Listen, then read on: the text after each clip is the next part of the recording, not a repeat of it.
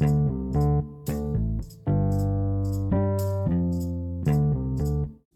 วัสดีค่ะ กลับมาพบกันอีกครั้งกับดิฉัน นางสาววิภาวีธิดา นักศึกษามหาวิทยาลัยราชภัฏพิบูลสงคราม คณะครุศาสตร์ สาขาคณิตศาสตร์ค่ะ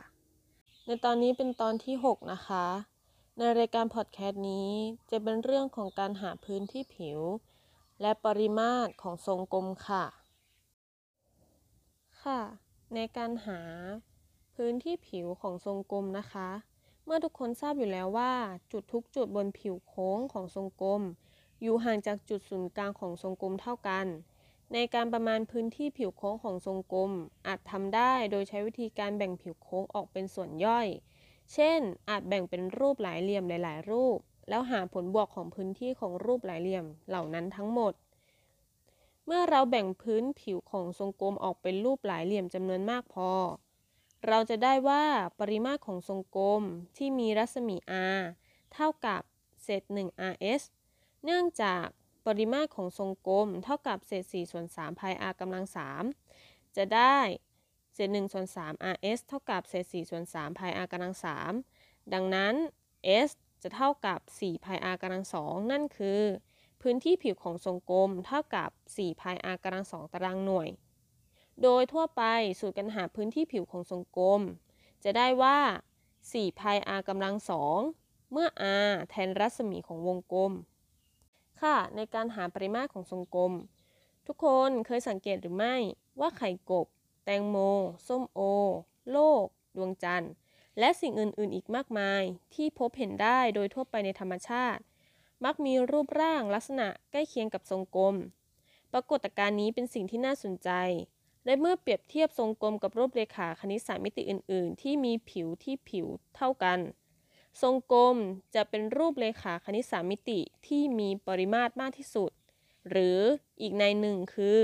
ในบรรดารูปเรขาคณิตสามมิติที่มีปริมาตรเท่ากัน ทรงกลมจะมีพื้นที่ผิวน้อยกว่ารูปเรขาคณิตสามมิติอื่น ๆ ค่ะจากความสัมพันธ์จะรู้ว่า 3 เท่าของปริมาตรของครึ่งทรงกลมที่มีรัศมี r เซนติเมตร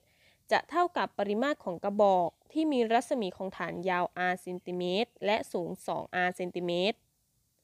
ซึ่งอาจแสดงความสัมพันธ์ได้ดังนี้ค่ะ จากปริมาตรของทรงกระบอกจะเท่ากับพื้นที่ฐานคูณความสูง หรือเท่ากับพาย r กำลัง2คูณ 2r หรือ 2พาย r กำลัง 3 ค่ะ เนื่องจาก 3 เท่าของปริมาตรของครึ่งทรงกลม เท่ากับปริมาตรของทรงกระบอก ดังนั้น 3 คูณปริมาตรของครึ่งทรงกลม เท่ากับ2พาย r กำลัง 3 จะได้ปริมาตรของครึ่งทรงกลม เท่ากับ2พาย r กำลัง 3 ส่วน 3 นั่นคือปริมาตรของทรงกลมจะเท่ากับ 2 คูณด้วย2พาย r กำลัง 3 ส่วน 3 เท่ากับเศษ4ส่วน3พาย r กำลัง 3 ค่ะ ดังนั้นสูตรการหาปริมาตรของทรงกลม คือเศษ4ส่วน3พาย r กำลัง 3 เมื่อ r แทนรัศมีของทรงกลมค่ะ เป็นยังไงกันบ้างคะ เราได้เรียนมาทั้งหมด 6 ตอนแล้วทำให้เข้าใจในการหาพื้นที่ผิวและปริมาตรของกล้วย พีระมิด และทรงกลมมากขึ้นไหมคะ ถ้าสนใจ และรู้สึกว่าตัวเองอยากเรียนรู้เพิ่มเติม สามารถหาความรู้ได้จากเอกสารที่เราแนบไว้ หรือเรียนต่อได้ใน m มโค Teaching ที่เราได้ทำการสอนไว้ ค่ะ แล้ววันนี้ก็ต้องขอลาไปก่อน สวัสดีค่ะ